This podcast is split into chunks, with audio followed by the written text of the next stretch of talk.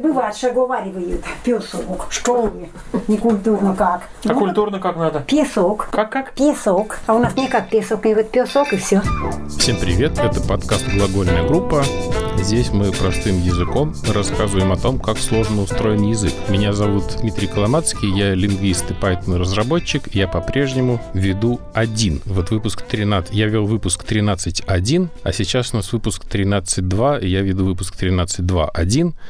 И у нас в гостях лингвист-диалектолог Игорь Исаев. Вместе с ним мы в прошлый раз открыли замечательный лайфхак. Если вы низкобюджетный подкаст, пригласите туда гостя, посадите его за компьютер, и пусть он сам включает уровни, монтирует. По-моему, это замечательное решение. Во всяком случае, как бы сказать, новое, новое, но новые горизонты профессиональные открываются у нашего подкаста. Мы и ведущие, мы и монтажеры, мы и продюсеры, мы, мы, мы, все мы, мы все.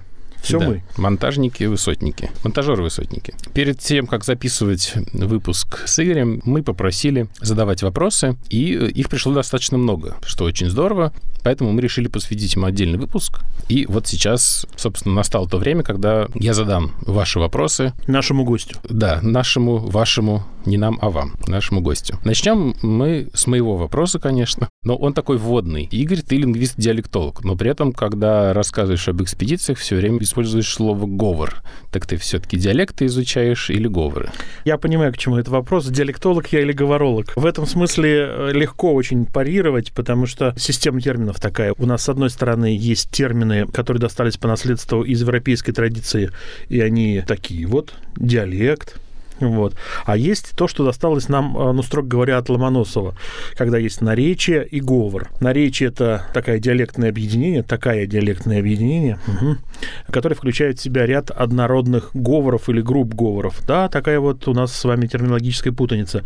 При этом диалекты говор реально употребляются в качестве синонимов, поэтому пользуйтесь в классификации, правда, вы найдете диалектном членении русского языка, вы найдете единицы такие. Говор, группа говоров, наречие. Наречие – это как высшая степень объединения групп говоров. Да, если вы хотите описать свой язык, язык своего села, если вы родились там, где говорят на нелитературном русском языке, в значении территориальной разновидности, вот, а не то, что вы подумали, то да, вы можете говорить, это говор моего села, или, например, там, это говор нашей округи, если они чуть-чуть отличаются, но в целом как бы однотипны. Или говорить там говор Красноярского края.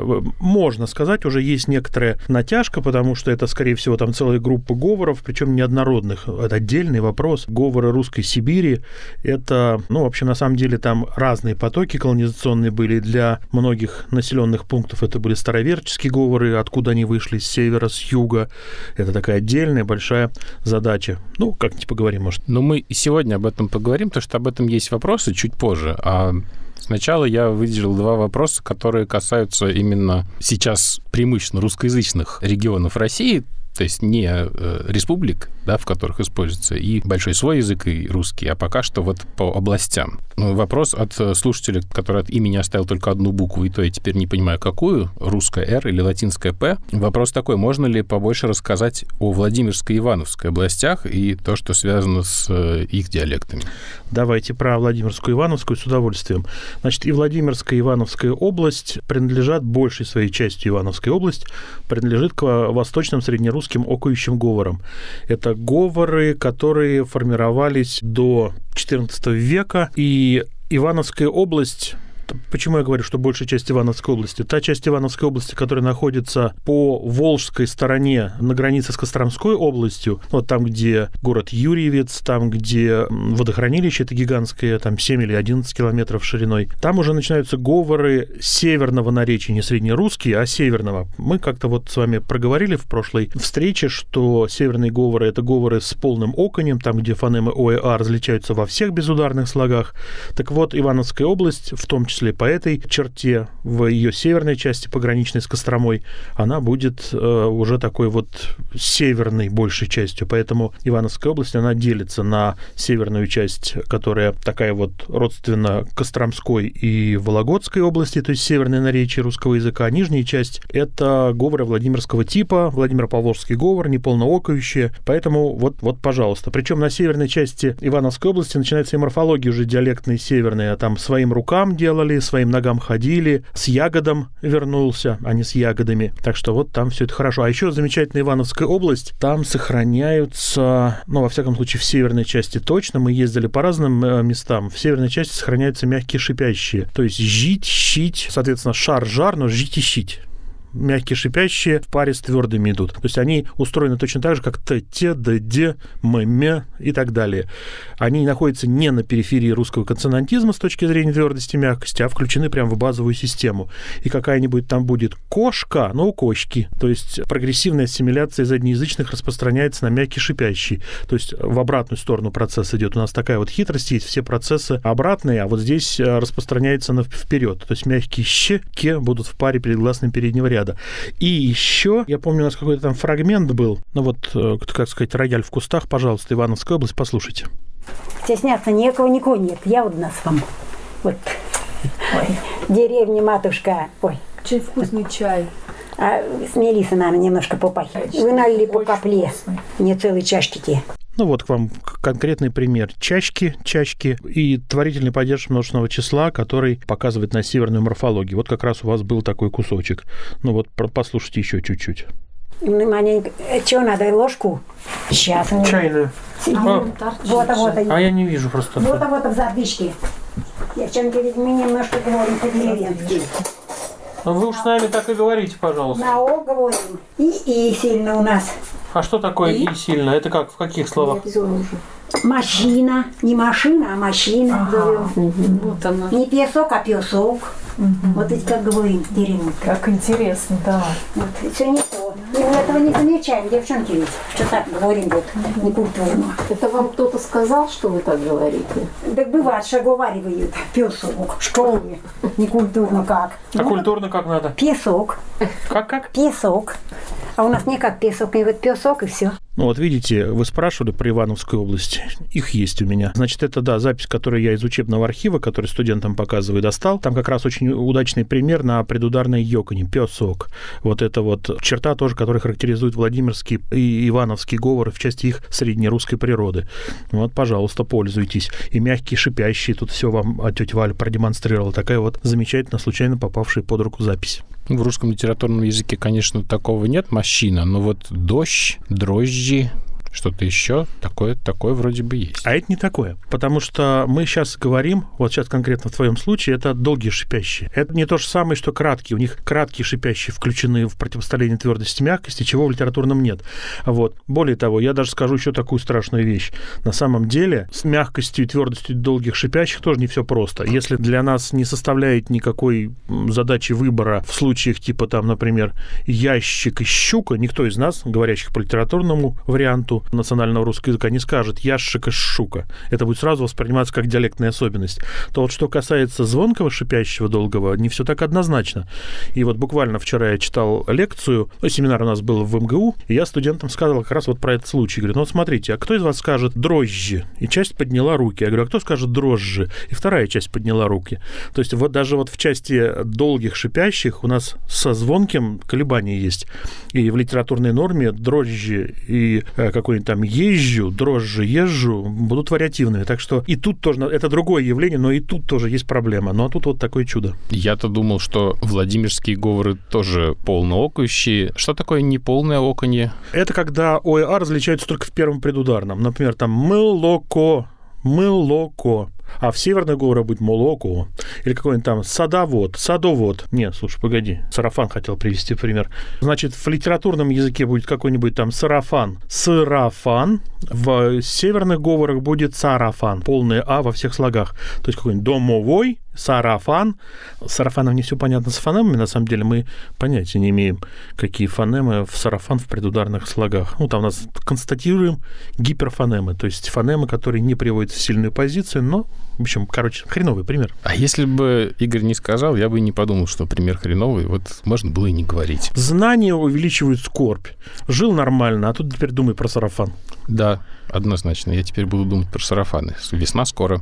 Я еще подумал, что носителям северных говоров должно быть проще выучить хорошее произношение, по крайней мере, английское, немецкое, испанское, такое, где нет вот этой московской редукции, потому что, когда я преподаю и объясняю какие-то слова, обычно говорят cooperation, э, сотрудничество, то есть вот он там пишется co, а произносится cooperation, потому что так в московском. А, Да. а там, получается, будет вот cooperation, и не надо объяснять даже, вот, э, что надо сохранять о, потому что он так и будет сохраняться. Правильно, мы накидываем на английскую нормальную фонетику свою русскую литературную с двуступенчатой редукцией, получаем бог знает что. Абсолютно точно. Более того, носители северных говоров говорят, что мы как говорим, так и пишем. Ну, там не ошибемся. То есть это гораздо... Это на самом деле не так, но им проще с безударными гласными, не- проверяемыми, непроверяемыми, да. Анна Быкова спрашивает, интересуют диалекты поморов, если такие есть, и жителей Архангельской области и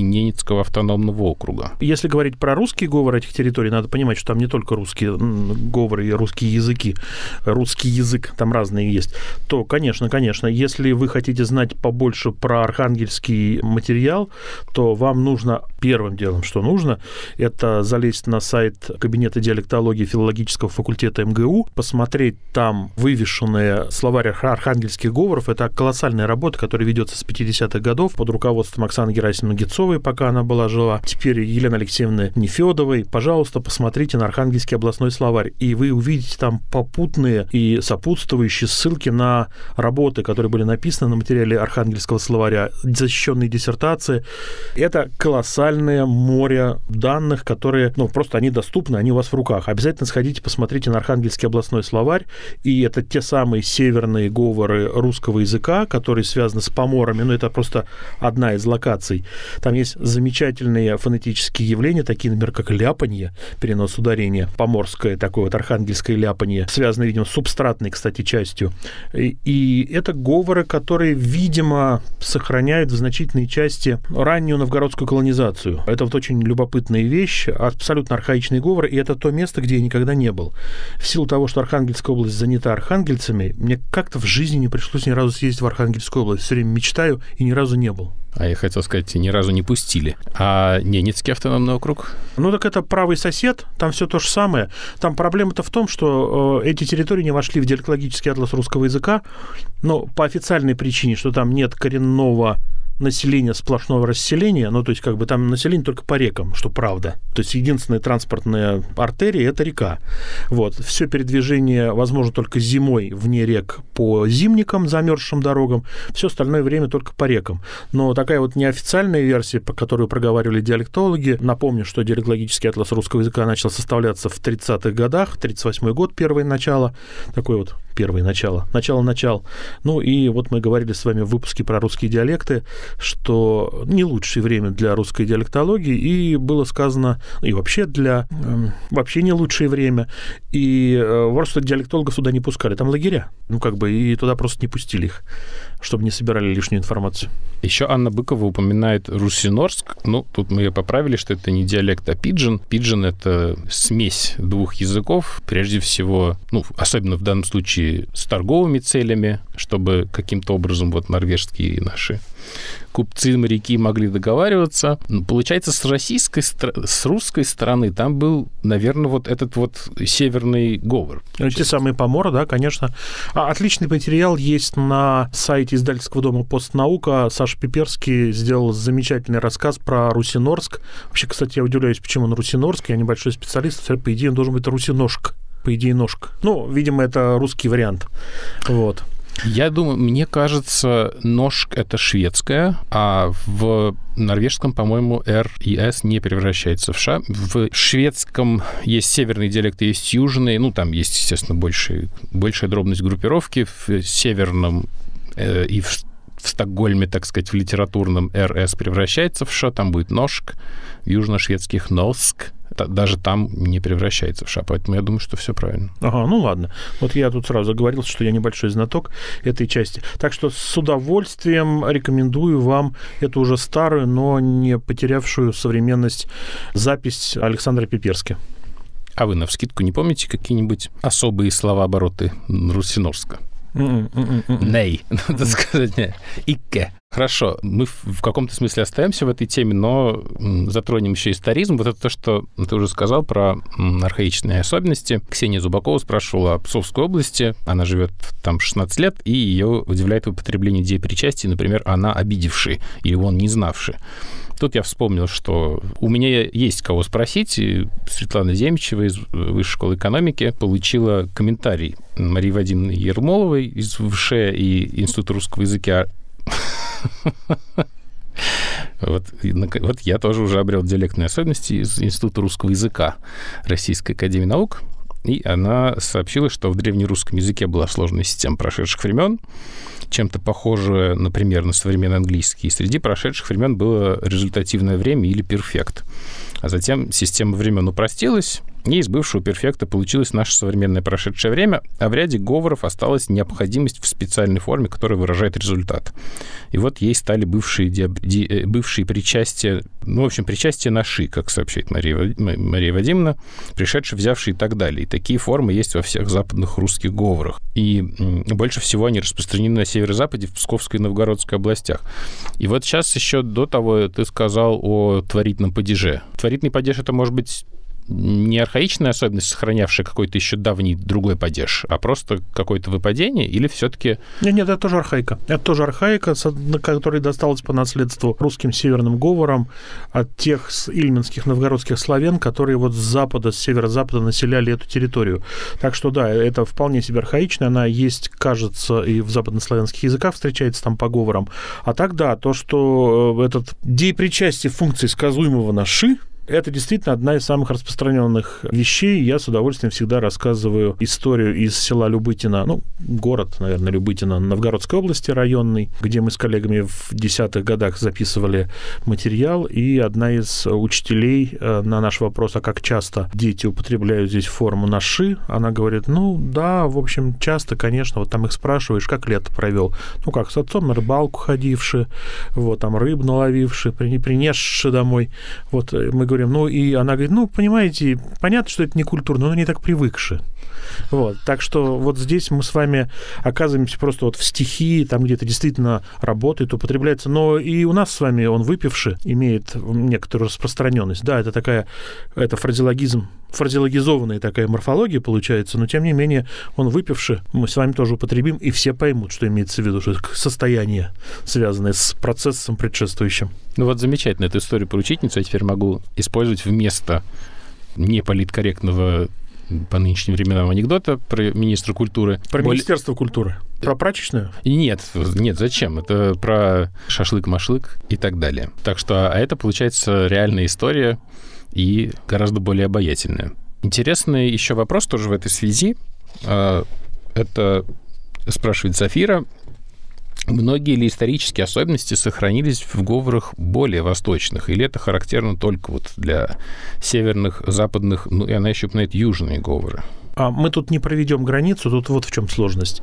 А, С одной стороны, все говоры, которые есть за Уралом, то есть на восток, это говоры, которые с точки зрения метрополии, то есть основания, первородности, что ли, они все вышли с территории центроевропейской части России. Поэтому все говоры, все населенные пункты и все диалекты, которые оказались восточнее, они связаны с переселенцами, которые осваивали эти территории, ну, там, начиная с 17 века. Казачьи походы.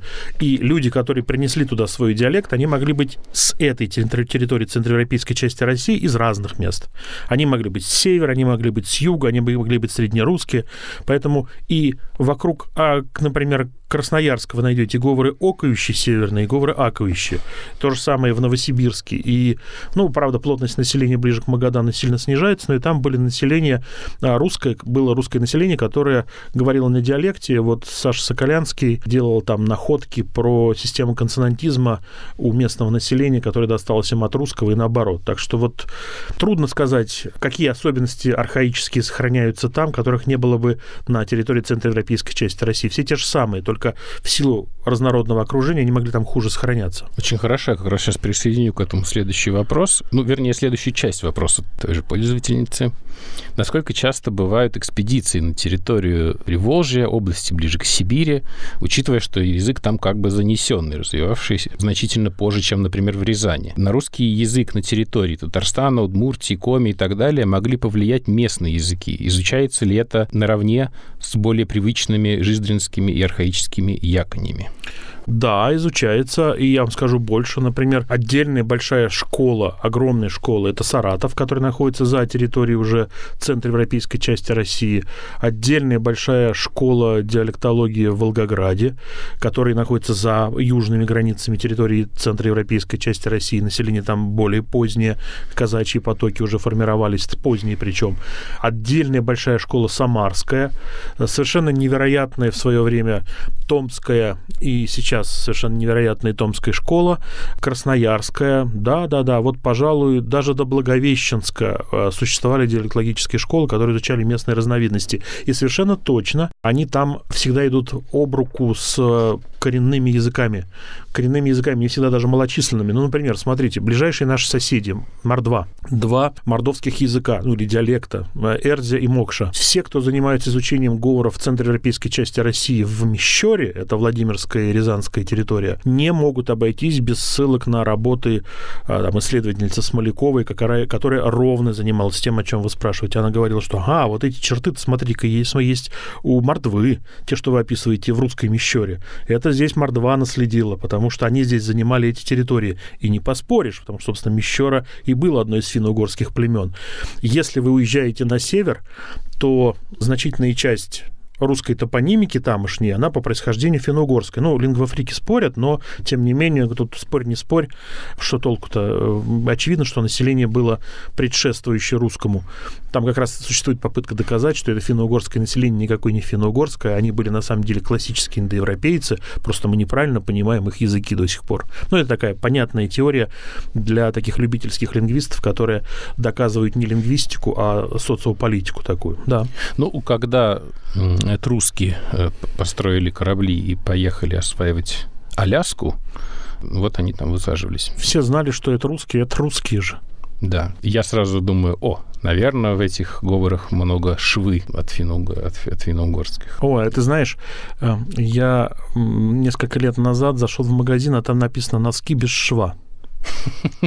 Это не то, что я имел в виду. Да, но дело в том, что в слове «носок» действительно нет шва.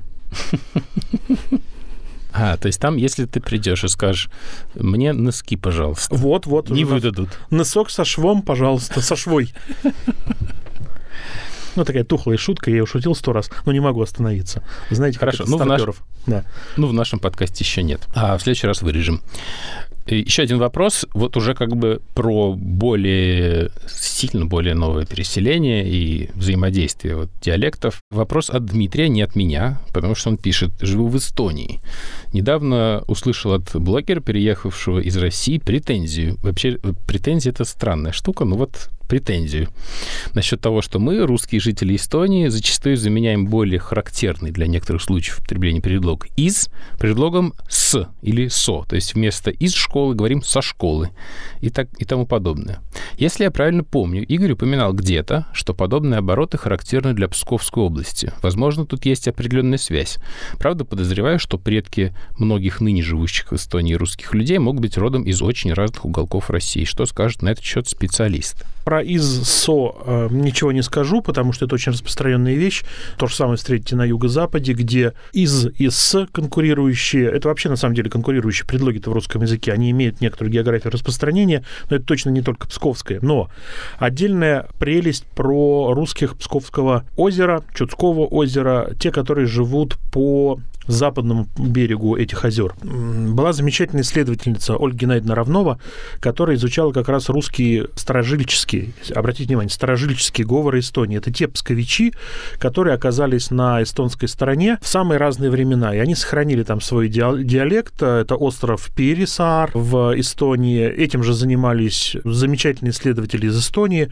Так вот, а, на самом деле русские староверы, которые, спасаясь от гонений, ушли в ту сторону, сторону, они оказались со своим диалектом. И многие из них вот до недавнего времени по эстонскому побережью озер Чудского и Псковского они носили свой диалект и являются носителями. И в 16 по-моему, году мы с дочерью были в экспедиции по русскую сторону этих озер, и у них до сих пор сохраняются родственные связи, они помнят, кто там живет, кто за кого вышел замуж. Озеро 40 километров, и они в, в морозы ходили друг к другу в гости прямо через озеро на телеге с лошадью. Вот, так что связи сохранялись. Понятно, что и говор сохранялся. Говор псковский очень интересный. Другое дело, что чисто логистически там достаточно сложно. Маленькое население, в селах трудно перемещаться, э, дороги не очень качественные между деревнями, и там за одним человеком там ехать километров 30 почти по бездорожью иногда приходилось. Вот. А так, Совершенно точно. Есть книга, я не помню, как она точно называется, но книга Ольги Геннадьевны Равновой про язык староверов западного причудия. Вот очень рекомендую от души. Ехал я в другое село в Псковской области, но завязший. Кстати говоря, Азощенко случайно не был из Псковской области, или он просто слышал это где-то и имитировал? Я думаю, что имитировал, имитировал, да. Ну, черта-то очень яркая, конечно. Надо сказать, что Сергей Иванович Ожегов где-то там дачу имел в тех местах, и я видел его записные книжки, мы с коллегой разбирали его материалы, и я там просматривал диалектные записи.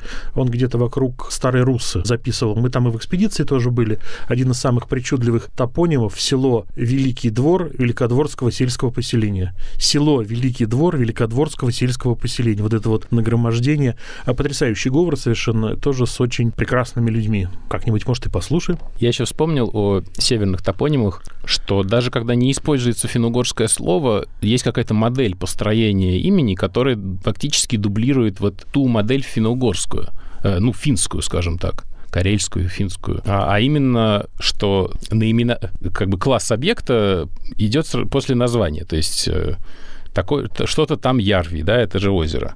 И там есть такие озера, которые называются Ветлозеро, например, или Лавозеро, или Ловозеро. Слово-то озеро вроде как русское, но вот эта модель присоединить слово озеро к имени, она как бы финская. И поэтому вот так забавно часто звучит, что вот это наше озеро Ветлозеро. Это достаточно открыть карту северо-запада, и вы просто насладитесь там такими названиями в огромном количестве. Ну уж не говоря про то, что, собственно, архаичная русская топонимика там совершенно потрясающие. Я помню, мы где-то остановились у населенного пункта, который назывался просто МДА. МДА. И мы с дочерью, смеясь, закрывая глаза руками, фоткались на, фо- на фоне синей таблички, где написано «МДА». И, ну и просто топонимика потрясающая. Посмотрите также, вот, например, русские названия от Гдова до Пскова и вдохновитесь. Я завершу, наверное, таким фонетическим вопросом. И, заметив формулировку вопроса, тоже интересный. Вот, может быть, Игорь прокомментирует. Сережа Назин спрашивает, почему именно звук «г» такой живучий в южных диалектах, даже среди городских жителей. Более того, и школьные учителя, и университетские преподаватели имеют эту диалектную черту.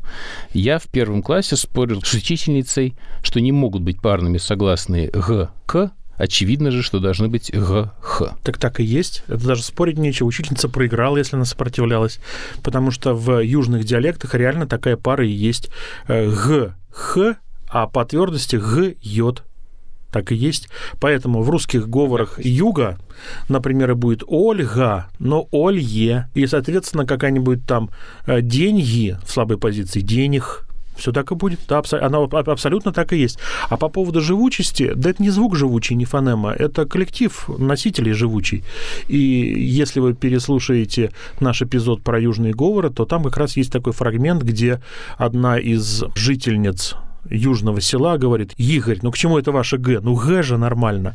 И это действительно так для носителей диалекта южного, юго-западного, для них действительно будет вполне себе нормальным Г. Или даже более глубокое гортанное Г, фарингальное. Не на Г, а на Га. Такой тоже. Да. Так что это не в звуке, это фонетическая и фонологическая система, которая юзается носителями активно. А раз вы ее пользуете постоянно, у вас нет ни малейшего сомнения в том, что она нормальна, а все остальное нет. Вот именно это меня ну, слегка смутило в этом формулировке вопрос, почему звук «г» такой живучий, а почему звук «г» такой живучий? Абсолютно то же самое, да. Северные говоры не оказываются под давлением литературного языка. Ровно наоборот, литературный язык является э, вместилищем черт северных с точки зрения «г» смычного, а южных с точки зрения «аконя», например, потому что он среднерусский. Вот так они устроены. Акони у нас южные в литературном языке, а «г» смычные северные. Т твердое в личных окончаниях северное. Идет, несет, говорит, а не идет, несет, говорить. И еще, э, заканчивая с фонетикой, я не сказал об этом в прошлом выпуске, вот об ассимиляции. Мы э, встретились с прогрессивной ассимиляцией. Тятька у нас было это когда те, ну, да. заставляет к тоже быть мягкой. Но в среднерусском, в среднерусских говорах да, ассимиляция регрессивная. Ее демонстрирует и Игорь Исаев, который лингвист-диалектолог, угу. а, потому что «д» озвончает предыдущие согласные. А вот интересно, что... Я тебе скажу больше. Не лингвист-диалектолог, а в данном случае еще упрощение произойдет. Лингвист-диалект... Лингвиз. Лингвиз. Лингвист-диалектолог. Нас еще в университете обращали наше внимание на то, что это приводит к тому, что в русском, ну, в нашем говоре есть те звуки, для которых вообще нет букв. В частности, «дж». Такой буквы как бы нет, но если вы скажете, что я дома ключ забыл, вы произнесете ровно этот звук. А еще есть звуки, для которых нет букв, но только потому, что, как и в твоем случае, потому что это стечение согласных, поэтому для них не нужно отдельную букву иметь. Вот, э, это для транскрипции важно. Ну, например, фаукальные взрывные согласные типа «н» или «дн» отнять, отнять, где нет отнять, а есть отнь, только небная занавеска щелкает. Или какой-нибудь там боковая африката, боковой или взрывной, наверное, какой-нибудь тля, тля, когда от, а размыкаются только бока языка, не кончики языка, как у зубного, это должно быть. Да, у нас таких чудес много. Приходите на филфак учиться. А в немецком языке, наоборот, ассимиляция прогрессивная, и поэтому тоже россиян, которые изучают немецкий язык, можно узнать в том числе и поэтому, как бы это выдает э, русский акцент, это его часть, что мы применяем регрессивную ассимиляцию в то время, как надо применять прогрессивную ассимиляцию в немецком. Вообще, мое любимое русское слово для э, изучения иностранцами и произношения — это «здравствуйте», конечно, мы показываем. Вот, смотрите, это пишется слово «здравствуйте». Можно сказать «здрасте», можно, «здрасте», можно сказать «драсте», можно сказать «ась». А можно крайне неуважаемому человеку сказать и пойти да, дальше. Да, да, да. И вопрос о письменности от Артема Федоринчика. Существовала ли в каком-либо виде письменная традиция на русских диалектах? Может ли какие-нибудь, какие-нибудь газеты издавались или еще что-нибудь? Я, я себе слабо это представляю. То есть э, тогда уже у нас должно было быть что-то вроде белорусской э, газеты, чтобы мы писали? Не, все проще. Все гораздо проще. Артем Артем непростой человек, он знает, что спрашивает. На самом деле письменность на диалектах существовала, они называются э, берестяные грамоты, всякие податные документы еще до создания литературного языка, конечно, существовало. И именно благодаря этой письменности историки изучают диалектные особенности. То есть историческая диалектология возможно ровно потому, что существовала письменность на этих диалектах. Вы смотрите какие-нибудь приказные документы XVI века, которые написаны, конечно же, писцом из этой местности, и он отражает например, смоленские особенности, псковские, рязанские. Да, конечно, существовало.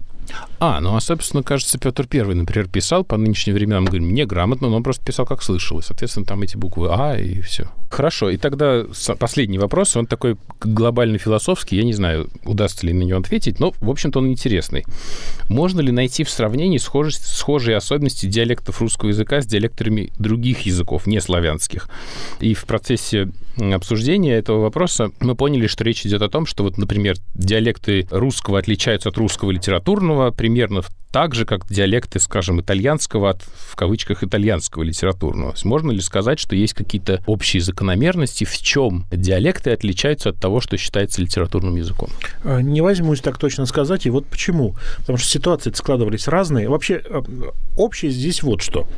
Все диалекты возникают на эпохе феодальной раздробленности, когда племенные диалекты по тем или иным причинам замыкаются сами в себе, ограничиваются территории, связанные с тем, что у них владелец, который не допускал перемещения подчиненных крестьян крепостных за пределы. И это все консервировалось. То есть общая модель сходства такая есть, конечно же, но конкретной ситуации с итальянским и с русскими диалектами, пожалуй, только на этом и ограничивается. Хотя наш итальянский, наши итальянисты говорят, что есть черты очень похожие по количеству, там, например, по развлечению гласных, как в русском языке, но это связано только с тем, что это общее индоевропейское наследство, причем на очень ранней ступени расхождения, поэтому, конечно же, есть индоевропейские слова и корни, в которых сохраняются те же самые закономерности, но это вопрос прежде всего к тем, кто занимается настратическими исследованиями гораздо шире, например, выходит за границы одной там индоевропейской группы. И, в общем, я вот так на вскидку, кроме общеязыковых и каких-то социолингвистических закономерностей я бы вот ну, не сравнил. Очень трудно подогнать. Просто ну, это, это совсем далекие ветви. Ну, в случае русского и итальянского это прям совершенно разные ветви индоевропейского языкового союза. Одно дело романское, другое дело славянское, из э, славянских восточнославянское. Но вот это боюсь, что нет. Здорово. Э, на, этом вопросе мы заканчиваем. Огромное спасибо нашим слушателям, которые в телеграм-канале задавали вопросы. Следите вообще за нашим телеграм-каналом. Там есть вот такая возможность э, заранее до, запуска, до записи выпуска задавать вопросы.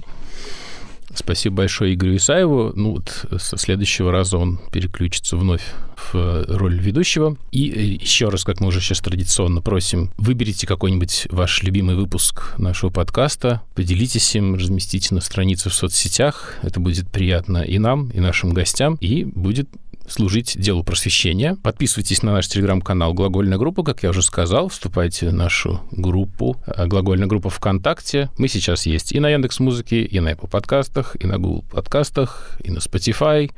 В общем, нас не найти сейчас сложнее, чем найти. Большое вам спасибо. Это был подкаст «Глагольная группа». И вместе мы сегодня много глаголов разобравшие.